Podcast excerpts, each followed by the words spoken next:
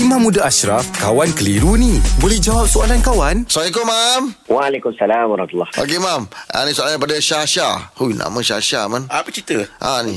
Bukan cerita soalan. ha, bukan cerita. Mam, dia nak tanya, Mam. Apakah hukum kita bersolat dengan berimamkan orang yang kita tahu dia masih lagi terlibat dalam perjudian seperti main nombor ekor? Okey. Pertamanya ada larangan untuk kita me- menjadi makmum kepada seorang imam yang fasik.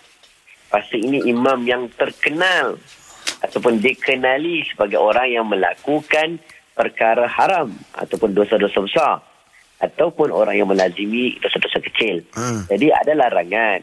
Cumanya ulama bincang larangan itu adakah larangan untuk melantik imam ataupun orang itu menjadi imam. Sebab Hmm. ada kes berbeza lantik imam lain. Hmm. Oh, dalam orang kampung kat satu kampung tu semuanya baik-baik tiba-tiba kau pergi lantik tukang judi jadi Hmm. imam. Hmm. Hmm. Itu larangan lah dimaksudkan. Hmm. Tapi kalau dia tengah solat dia nampak ada imam depan tu. Hmm. Dia pun nak pergi ikut jadi makmum. Tiba-tiba orang tu adalah kaki judi.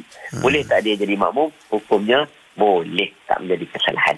Oh. Ha, cuma kalau dia dah ada option lain, maka dia perlu cari imam yang baik. Hmm. Ha, yang tak boleh kepada atas itu, tak boleh kalau dia kita lantik dia sebagai imam imam satu tempat. Hmm. Ha, dengan lantikan. Ha, tapi kalau kita jalan-jalan kita nampak ada seorang dia jadi imam dan kita tahu pun uh, dia pun pernah buat benda-benda haram, benda jahat. Kita pun nak ikut dia boleh tak boleh? Hukumnya boleh, tak ada masalah. Ah, okey. Terima kasih, Mam. Alhamdulillah. Selesai satu kekeliruan. Anda pun mesti ada soalan kan? Hantarkan sebarang persoalan dan kekeliruan anda ke Sina.my sekarang.